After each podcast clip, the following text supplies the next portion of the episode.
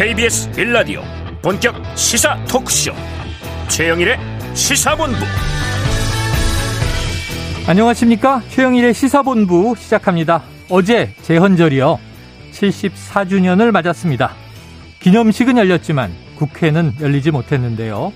자 여야는 원구성 막판 기싸움을 아직 풀지 못하고 있습니다. 이 와중에 가장 바쁜 인물이 국민의힘 권성동 원내대표로 보입니다. 자, 원내 협상해야죠. 이준석 대표의 직무를 또 대행하고 있기도 하죠. 대통령실의 사적 채용 인사 논란이 이어지자 내가 추천했다. 이렇게 총대를 메고 나섰는데요. 자, 그런데 이 논란을 해소하기는커녕 커지는 양상입니다. 구급이라 미안. 아버지와 아들은 별개다. 자, 이런 발언이 국민적 공감대와 거리가 있어 보입니다. 자, 우리는 자신에게 적용하는 잣대와 타인에게 적용하는 잣대가 같을 때 공정하다 이렇게 이야기하죠. 타인에게는 너그럽고 자신에게 엄격하면 존경을 받습니다. 자, 그런데 반대로 자신에게는 너그러운데 타인에게만 엄격하다. 이러면 이제 이기주의자다. 이렇게 비난을 받게 되는 겁니다. 자, 사안 사안마다 유불리를 가지고 해석하면 스스로 모순에 빠질 수 있습니다. 자, 민주당은요, 어제 당대표 출마 선언한 이재명 의원을 막겠다. 이런 강한 소리들이 나오고 있고요. 국민의힘은 장재원 의원이 권성동 대표 직대를 향해서 일침을 가했습니다. 겸허히 받아들이겠다. 이런 답도 나왔는데, 자, 이 권력 주변에서 벌어지는 일들이 안타깝습니다. 최영일의 시사본부 출발합니다.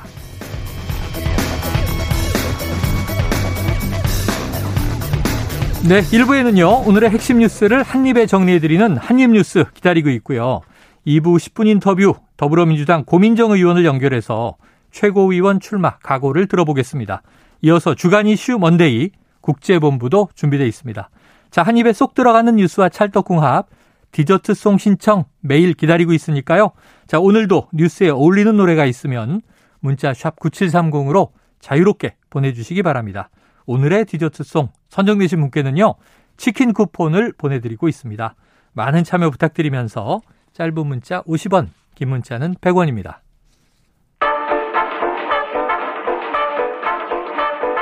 최영일의 시사본부 한입뉴스. 네, 오늘의 핵심 뉴스를 한입에 정리해드립니다. 한입뉴스 박정호 오마이뉴스 기자, 헬마우스 임경빈 작가 나오셨습니다. 나오셨습니다. 어서 오세요. 안녕하십니까. 주말 잘 보내셨죠? 네, 잘 보냈습니다. 저희 임 작가님 뭐 주로 잠? 주로 이제 잠을 잤죠. 네. 주말 주말에 우리네 아버지들의 풍경 같은 아, 건데. 우리네 네. 아버지들의 육아죠, 육아. 네. 육아. 주말은 육아입니다. 박 기자님은 탈출했잖아요. 네, 어제 잠깐 네. 한 3시간 정도 네. 짬을 내 가지고 어, 서울의 한 독립 서점에 네. 가서 책도 좀 사고 우아하다. 네. 네. 그렇게 좀 육아에서 한숨 돌렸는데요.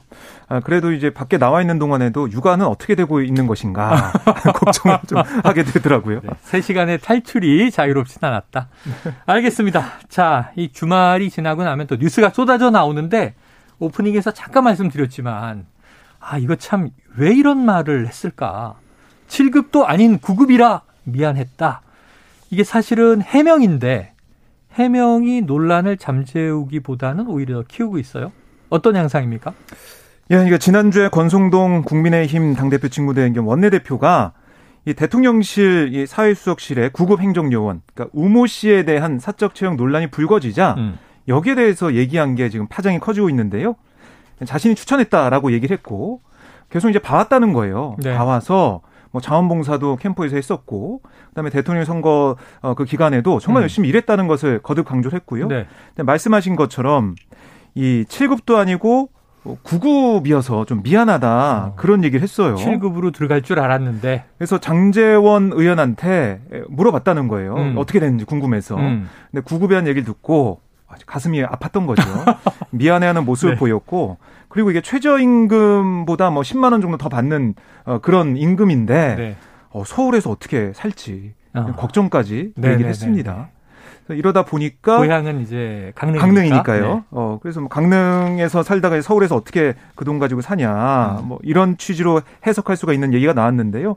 그러자 뭐 온라인 상에서 아니면은 뭐 이 우리 주변에 있는 청년들 사이에서 아니 구급 공무원 되려면 얼마나 많은 네. 노력이 필요하고 시간이 필요한데 이렇게 캠프에 있다가 또 이우 씨가 사실 윤석열 대통령에서 삼촌이라고 부를 정도로 네네. 아버지가 윤 대통령과 오래된 지인, 뭐 지인이다. 40년직이라고 얘기가 나올 정도로 절친이다. 네, 그래서 그런 상황에서 대통령실에 들어간 거 이 자체가 너무 불공정한 거 아니냐, 음. 문제가 있는 거 아니냐 이런 지적을 또 하고 있습니다. TV 영상 보니까 네. 취임식 공연 장면이 나오던데 이 성악 전공하고 취임식 때 이렇게 노래를 부른 거예요?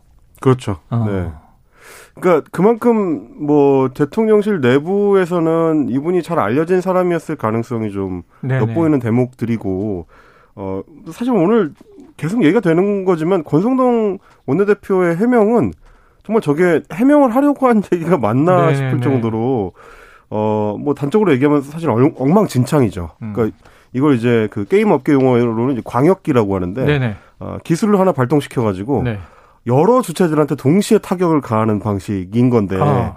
지금 구급 공무원을 준비하는 이제 공시생들한테도 정서적 타격이 네네. 가고 그 부모님들한테도 정서적 타격이 아니, 현직 가고 구급들은 또 뭐가 돼요? 그렇습니다. 현직 네, 굉장히 많은 공무원들한테도 공무원들이 현장에서 열심히 일하고 있는데 타격이 가고요. 대통령실에 가고 싶었지만 못 갔던 국민의힘의 당직자 출신의 캠프 음. 종사자들도 네. 역시 마찬가지로 타격이 가고 그야말로 이제 광역으로 어 이 어그로를 끌었다라고 이야기할 수 있을 정도인 건데 오죽했으면 이제 한켠에서 나오는 얘기는 워낙 이제 우 사장과 윤석열 대통령의 관계가 잘 알려져 있다 보니까 음.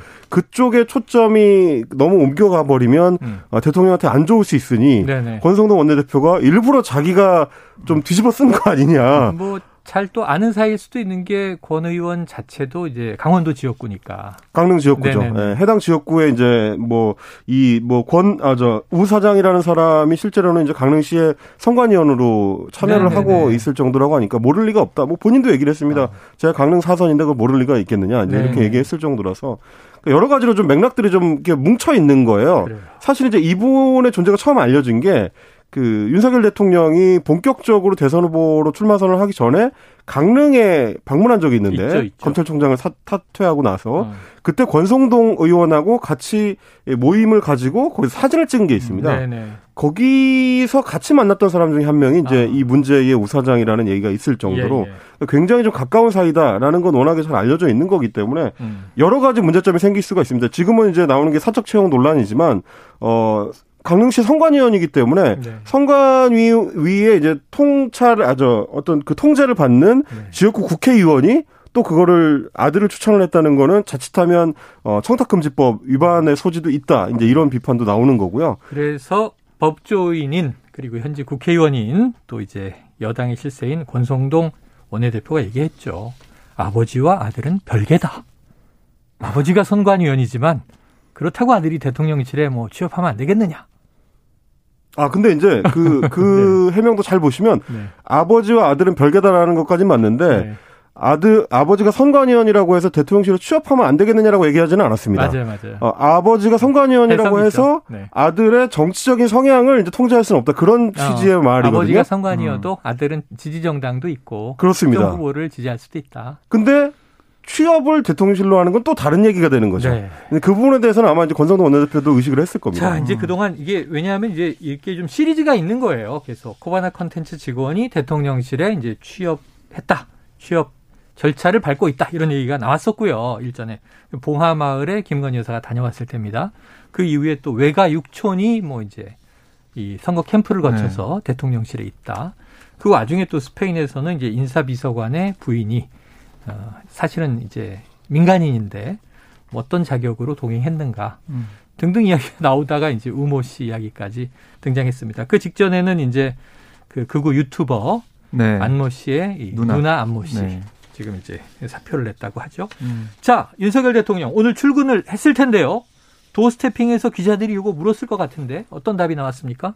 네, 이제 처음에는 이 북송된 음, 북한 어민에 대한 아, 선언에 대한 네네네. 이 질문이 나와서 윤 대통령이 거기에 대해서는 뭐 헌법에 따라서 그거는 음. 이제 하는 거다 이런 취지 의 얘기를 했고 그 다음에 이어진 질문이 바로 이 사적 채용 논란이었어요. 네. 그런데 이 이딴 채용 논란에 윤석열 정부 공정이 무너졌다라고 국정조사 요구 목소리까지 있는데 아니 이딴 채용 논란을 네. 오해할 수 있으니까 잇따른. 이딸은 아 예 예. 이딸은 네네. 음, 그래서 어, 이 전반을 짚어볼 계획이 있는지 인사 네. 전반을 그렇게 기자가 질문했더니 하하 이제 웃으면서 네네. 직답을 피하는 모습이었습니다. 아. 어, 이 대답하지 않고 바로 이제 다른 기자들 향해서 다른 말씀도 없으세요라고 물어봤어요. 어. 어, 그 다음에 또 이제 기자들이 채용은 말을 안 할 거냐? 하고 재차 물어보자. 네네. 아, 여 기까지 이렇게 윤 대통령이 말을 하고 어. 집무실로 바로 향하는 모습을 보였습니다. 그래요. 오늘 뭐 한 34초 정도 걸렸다는데 제일 뭐 짧은 음. 도우 스태핑이 된 셈입니다. 또 뭐 안 한 날도 있으니까. 네, 그렇습니다. 자, 임 작가님. 네. 그런데 전 오늘 아침에 좀 눈여겨보는 속보가 일찍 나왔는데 장지원 의원의 한마디가 속보로 떴더라고요. 이 얘기를 왜 했고 네. 권성동 이 원내대표 뭐라고 한 겁니까? 장재원 의원이 이제 페이스북에 글을 남겼는데요. 아하. 이 글을 남기게 된 배경은 이렇습니다. 이제 권성동 원내대표가 해명을 하는 과정에서 음. 본인이 그 당시에 인수위 비서실장이었던 장재원 의원한테 압력을 행사했다라고 본인이 직접 얘기를 했습니다. 압력을 행사했다고. 그래요. 그래서 어뭐 네. 대통령실에 좀 넣어달라 이제 이렇게 얘기를 해서 아니 아무런 하자가 없다면서 압력 행사는 음, 이상한 거 아닙니까?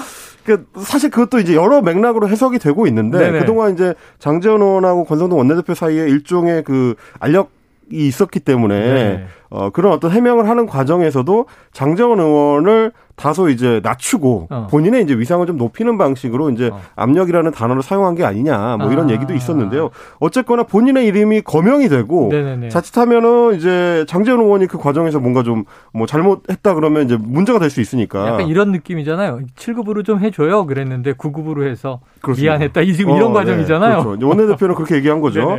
그래서 이제 장재원 의원은 페이스북에 이제 직접 얘기를 하면서 음. 어, 권 대행의 대통령실 인사와 관련된 발언에서 인사 책임자였던 제가 말씀을 좀 드려야 될 것 같다. 어. 이렇게 이제 얘기를 하면서 강제 소환됐으니까 그렇습니다. 해명을 한 건데요.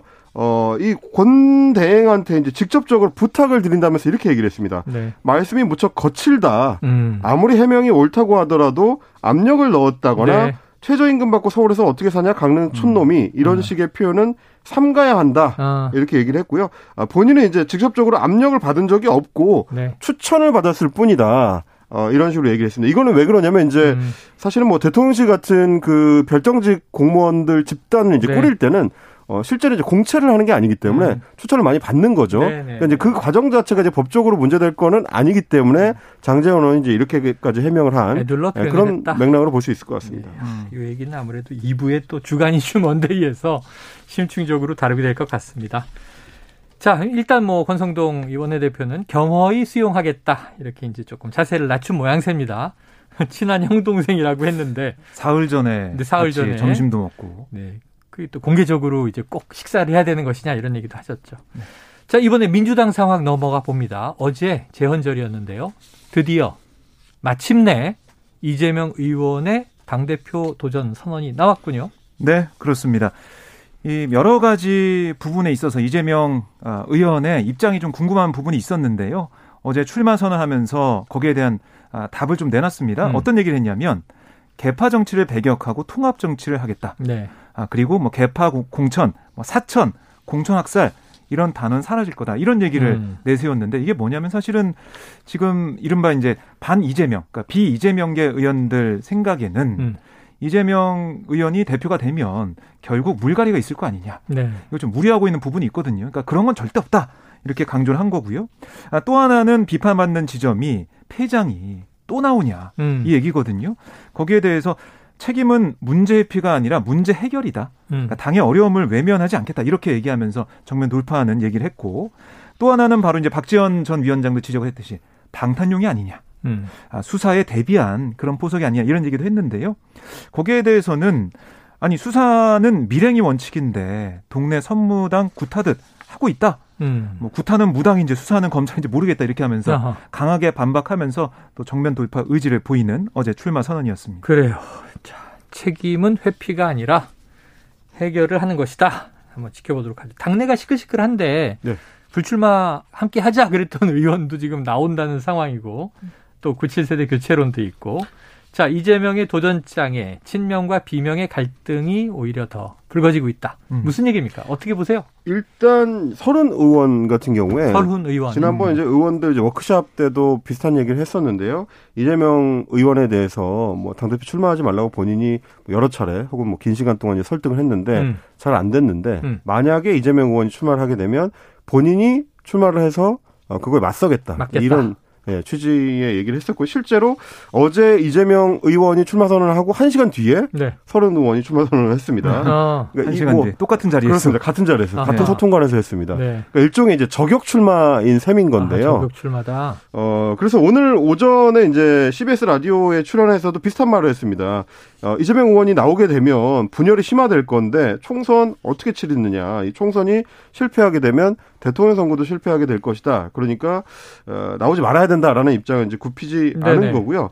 어, 본인은 이제 공천 학살이 없을 거라고 하는데 그건 본인 주장이고 음. 당 대표에 출마하는 사람이 뭐 개파 공천하겠다고 하겠느냐 이제 이런 식의 이제 비판을 이어갔습니다. 그래요. 그러다 보니 예, 그러다 얘기하세요. 보니까 이제 뭐 워낙에 그 뭐 당 대표 구도에서도 친명 대 비명 구도가 또렷하지만 최고위원 출마하는 인원들에 대해서도 이제 비슷한 양상이 펼쳐지고 있습니다. 네. 아, 지금 이제 누가 친명이고 누가 비명이냐를 놓고 음. 당원들 사이에서도 아, 표를 어떻게 이제 분산해서 네. 줄 거냐 이런 이제 그 논의들이 여러 커미티를 통해서 이제 이루어지고 있는 양상입니다. 그래요. 지금 민주당 당내 역학 관계가 너무 궁금해서 음. 이게 뭐 두 개 개파가 충돌하고 이재명 의원 나오면 된다 안 된다.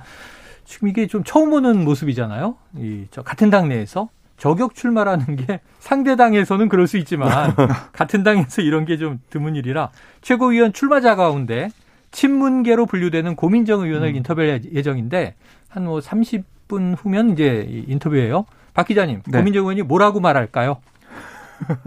이재명 의원의 출마와 이 반대, 네. 폭주기 관찰을 막기 위한 또 비명계의 출마, 뭐라고 언급할까요? 누구 편 들까요? 어, 고민정 의원은 국민의 편을 들지 않을까. 네. 국민들의 목소리에 귀를 기울이겠다 얘기하지 않을까. 저는 그렇게 생각이 되는데요. 참 아니라네. 어. 아니라다. 진짜 박정훈 기자가 출마한 사람인 줄 알았어요. 네네네. 네. 그렇지 않을까 예상을 해봅니다. 정치인의 화법을 쓰네요. 다만 이제 그 출마한 분들 중에서 뭐 비명계로 분류가 되긴 하지만 네. 고민정 의원은 그래도 이제 상대적으로 네. 다른 비명계 출마자들에 비하면 이제 이재명 후보, 이재명 의원에 대해서 이제 어, 대립각을 세우는 강도가 강하지는 않아서 음. 뭐 지금 이제 저희가 인터뷰를 통해서 좀 확인할 수 있는 포인트가 오히려 더 많지 않을까 싶긴 합니다. 네. 근데 일전에 또 고민정 의원이 그동안 이재명 이 후보를 내가 열심히 지원했지만 음. 점점점 요런 음. 대목이 있어서 그렇죠. 그럼 이제는 어떻게 하겠다는 건가? 음. 그 이따 여쭤볼게요. 직접 들어보도록 하겠습니다. 그러니까 예언 감사합니다. 국민의 입장에서 얘기할 것이다. 자, 12시 38분 향해 가고 있는 시간입니다. 월요일 점심 시간 교통 상황 듣고 이어가도록 하죠. 교통정보센터의 이현 리포터 나와주세요. 네, 오늘 남부지방은 호우가 비상입니다. 호우특보가 발효된 부산에도 많은 비가 내리고 있는데요. 하천 인근 도로와 지하차도가 통제되고 있습니다. 기장군 무곡 지하차도가 통제됐고요. 온천천 하상도로도 이용하실 수 없습니다. 새병교와 연안교 그리고 수원교 하부도로가 통제되고 있으니까 다른 길로 우회를 하시기 바랍니다. 빗길 사고도 잇따르고 있는데요. 대전 통영고속도로 대전 쪽으로 산청 부근에 사고 있습니다. 중부 내륙고속도로 창원 쪽으로는 김천 2터널 부근에서 사고 처리하고 있고요.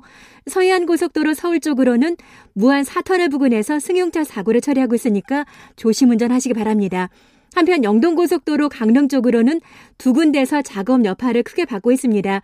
여주 부근에서 6km가량 정체고 사말 부근 지나기 답답합니다. KBS 교통정보센터였습니다.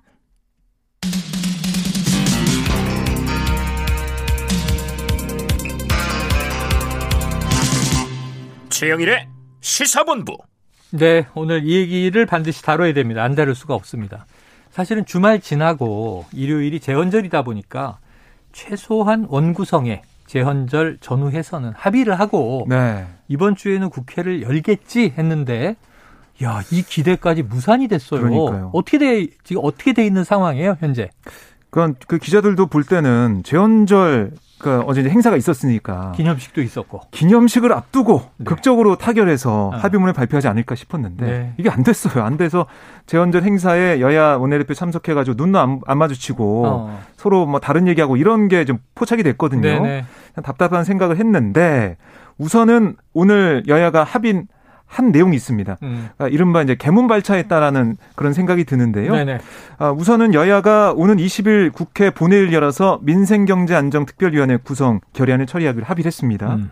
아, 그리고 어 20일에는 민주당 이 교수단체 대표연설이 있고요. 네. 21일 국민의힘 교수단체 대표연설 이렇게 하기로 했고 또 25일부터 27일까지는 대정부 질문 진행하기로 했어요. 음. 이 말은 뭐냐면 국회의 일정을 진행하되 음. 원구성은 아직 더 논의해 보겠다. 얘기하면서 21일까지는 여야가 원구성에 합의하겠다. 네. 이렇게도 또 약속했거든요. 음. 근데 재연절 전까지 합의한다고 했다가 네. 다시 미뤄졌는데 네. 과연 21일 때까지는 하, 그 합의를 할 수 있겠느냐 네네. 이런 의구심이 드는 거고요. 결국에는 쟁점은 상임위원장 자리 중에서 과방위가 음. 아직까지 난관은 남아 있잖아요. 생각이 들어요. 그러니까 여야 모두 과방위를 가져오려는 그 속내 상대방을 향해서 상대당을 향해서 결국 언론장과 음모가 있는 거 아니냐 음. 이런 얘기를 서로 하고 있거든요. 네네. 그래서 이걸 어떻게 풀어낼 것이냐. 그러니까 행안위원장도 뭐 이게 어떻게 보면 과방이랑 묶어서 나눠서 가져갈 수 있는 것인지 네. 아니면 법사위 운영위를 하나에 묶고 어, 과방위 행안위 하나 묶어서 가져갈 것인지 음. 여러 가지로 여야가 지금 논의를 계속 하고 있는 상황입니다. 네. 참 이게 그런데 이제 20일 날 민주당의 이제 교섭단체 대표 연설이 시작되면 네. 사실상 아까 개문발차 얘기하셨지만 예. 문을 열어둔 채 차가 출발한다는 얘기잖아요. 그렇죠. 그럼 원구성 합의가 끝나지 않았지만 어쨌든 국회는 엽니다 이렇게 됐는데 그 다음 날까지 원구성 협상을 마치겠다. 네. 근데 안, 안 맞춰지면 그냥 문 열고 문 열고 계속 그렇죠. 연설만 할 것이냐 연설만 들으라 이거예요. 대정부질문하고 이게 네. 이제 하반기 국회 일정을 네. 보면 이렇습니다. 일단은 임시국회를 구성을 해서 상임위원회를 비롯해서 이제 후반기 국회를 구성하는 작업이 1차적으로 이게 마무리가 되고 네네. 보통은 이제 그 다음에 대정부 질의가 이제 각 분야별로 나눠져 있기 때문에 네. 음. 경제분과 정치분과 이렇게 나눠져 있기 때문에 상임위에 맞춰서 이제 질문자를 선정을 하거든요. 보통은 네네네. 이제 그 작업을 그냥 일단 땡겨서 한 다음에 어. 지금 그 뒤에 우리가 기다리고 있는 게 9월이 되면 정기국회가 열려야 됩니다. 예. 그거는 뭐 원 구성이 되든 안 되든 법적으로 정해져 있는 거라서 반드시 열려야 되는 거라 음. 그 전까지는 상임위들이 구성이 돼서 준비를 하는 작업이 필요하거든요. 음. 예, 정기국회를 위해서 준비하는 작업이 필요하고 9월 정기국회가 끝나면서 이제 거기에 맞물려서 9월 정기국회 중에 국정감사가 이루어져야 되는 거라 음. 지금 이 작업이 결국은 9월 10월에 어떻게 보면 여야의 대전을 준비하기 위한 이제 음. 정리 작업인 셈이에요. 네.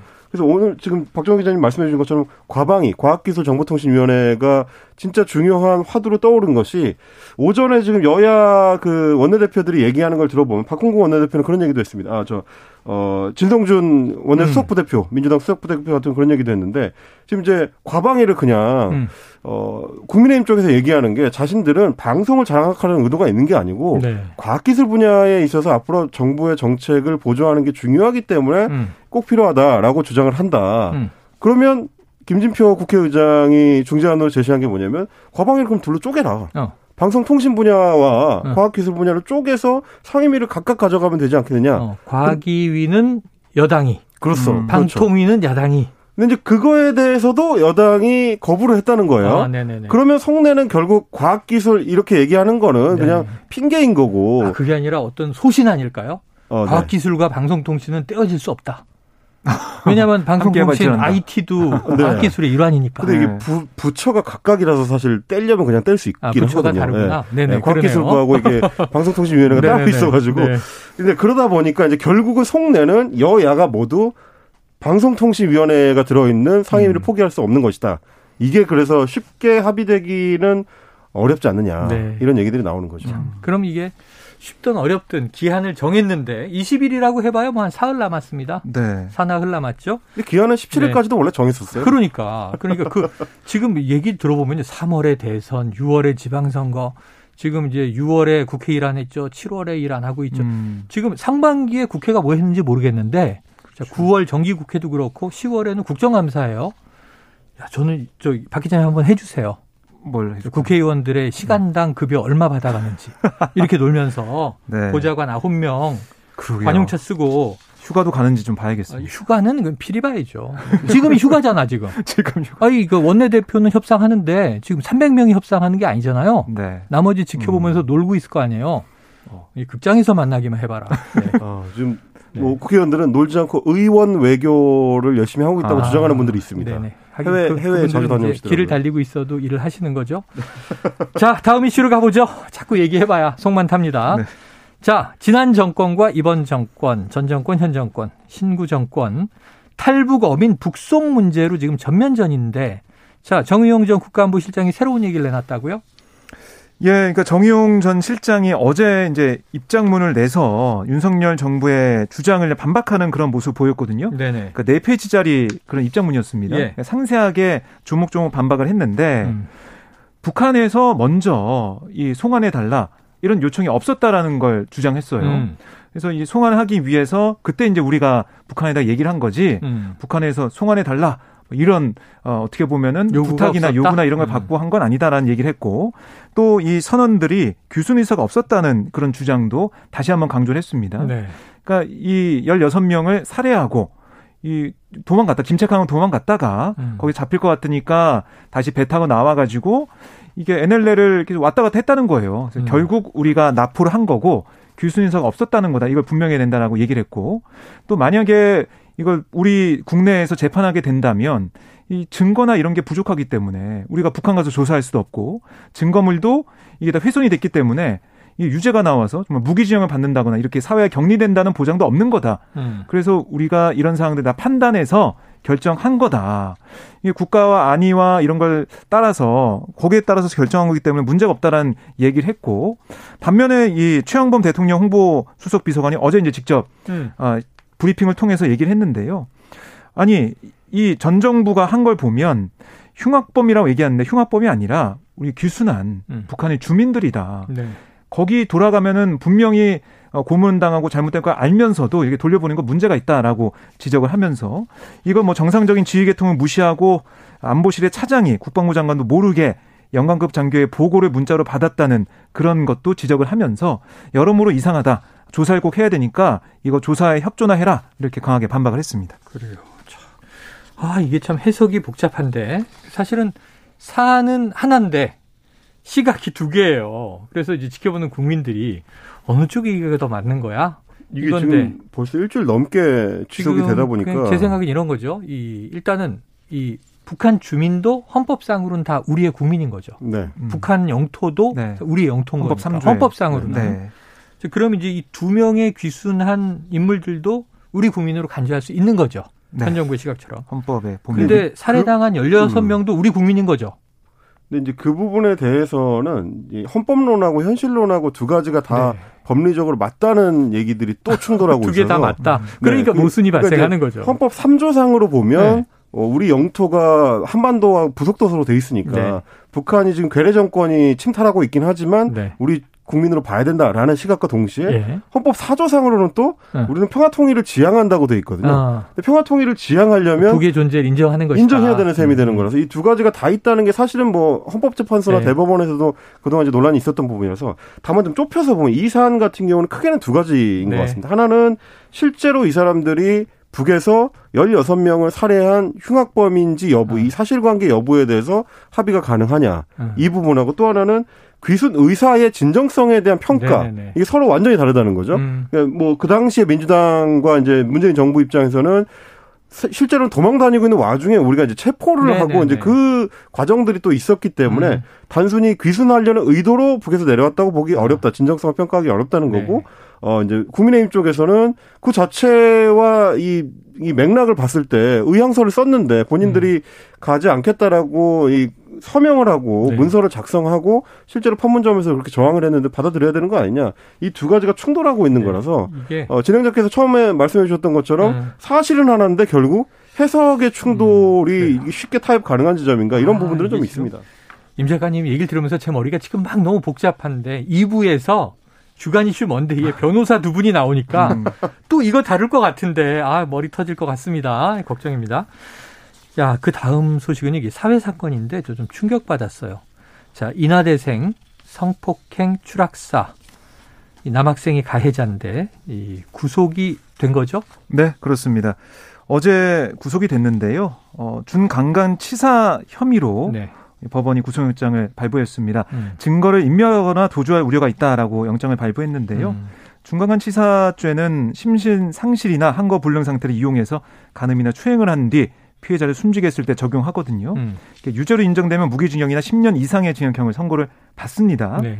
그러니까 이게 지금 경찰이 이 A 씨 구속된 A 씨가 건물 3층에서 고의로 B 씨를 밀었는지 네. 이걸 확인하기 위해서 지금 그러니까 조사를 하고 있어요. 대학 캠퍼스 내에서 네. 남학생이 여학생을 성폭행한 거예요. 그렇습니다. 그리고 나서 이 여학생이 3층에서 떨어져서 사망을 한 거예요. 네. 자, 그럼 성폭행은 일단 인정되는 거고. 그렇습니다. 그 다음에 이 추락에 남학생이 밀었느냐, 네. 그러니까 살해했느냐, 의도가 있었느냐, 아니면 뭐 어떤 과정에서 어, 떨어진 것이냐 이게 네. 지금 쟁점이 되는 거죠. 그렇습니다. 경찰이 그래서 우선은 살인의 고의성이 없을 때 적용하는 중간간 치사 혐의로 영장을 신청한 건데 아, 현재는 추가 수사를 통해서 A 씨가 고의로 어, B 씨를 건물에서 떠민 정황이 확인되면 네네. 중간간 살인으로 죄명을 바꾸겠다 이렇게 밝히고 있습니다. 그런데 일단 피해자는 사망을 했는데 임 작가님 이게 네. 지금 또 문제가 되는 게 이 피해자에 대한 도넘은 2차 가해가 심각하다. 이건 어떤 얘기예요? 이거는 이제 이 인터넷 포털 사이트를 중심으로 해가지고 피해자의 신상을 캐묻는 아. 게시물들이 좀 네네네. 많이 네. 올라오고 있다는 얘기입니다. 그러면서 음. 어 이런 어떤 성폭행 사건이 일어났을 때 종종 등장하는 얘기 중에 음. 어, 피해자의 소위 행실을 따지는 이제 네. 네. 어 가해성 그 시각들이 좀 있는 거죠. 왜 새벽까지 음. 술을 마셨느냐 이런 식의 얘기들이 이제 전형적인 2차 가해 방식인데 네. 종종 지금 커뮤니티나 이제 포털 사이트를 통해서 이런 댓글들이 올라오고 뭐 피해자의 얼굴이라든지 뭐 신상이라든지 아. 뭐 사망 당시 사진 이런 것들을 검색하려고 하는 사람들이 상당히 숫자가 많다. 네. 그래서 이 부분에 대해서는 좀 어, 이 뭐 수사기관이나 이런 데서도 명확하게 좀 가이드라인을 주고 경고를 한번 할 필요가 있지 않을까 싶어요. 이게 네. 자칫하면 어, 이게 검색하고 이제 그 공유하는 사람들이 이 죄가 될 수도 있거든요. 음. 이전에도 그런 2차 가해 관련해 가지고 처벌을 받은 사례들이 좀 있기 때문에 음. 조심할 필요가 있어 보입니다. 그리고 또 언론도 이거 좀 보도하면서 네네. 제목이나 이런 걸 좀 보면 어. 말초적인 자극을 하는 네. 그런 제목 좀 달았어요. 그런 부분도 지금 지적을 받고 있는데요. 음. 그런 자극적인 기사를 보고 또 거기에 대해서 다른 여러 가지 또 게시물이 포털 사이트에 올라오고 있어서 네. 포털 사이트에서 여기에 대해서는 좀 감시를 강화하고 들여다봐야 되는 거 아니냐 이런 지적도 나오고 있습니다. 자, 그래요. 사건도 참담한데 이것을 또 바라보는 우리 사회의 일부의 시각이 이렇게 좀 삐뚤어져 있어서는 안 되겠다는 생각이 듭니다. 지성의 전당에서 성폭행도 끔찍한 일이고요. 사망까지 저는 너무 충격을 받았습니다. 자, 이준석 대표는 재심 청구를 하지 않고 지금 이제 지방을 자맹하고 있다. 이건 또 내일 계속 다뤄보도록 하죠. 오늘 한입 뉴스 여기서 정리하겠습니다. 박정호 기자, 임경빈 작가 수고하셨습니다. 고맙습니다. 고맙습니다. 예, 오늘의 디저트 송은요. 청취자 3329님. 우리 아들도 공무원이 꿈입니다. 그런 젊은이 많죠. 대통령실 사적 채용 논란 뉴스로 시끄러운데 꿈 펼치는 우리 아들, 딸들 응원하고 싶어서 신청합니다. 청춘들 모두 파이팅입니다. 딕펑스의 비바 청춘 신청하셨습니다. 노래 듣고 입으로 돌아오고요. 치킨 쿠폰 날아갑니다.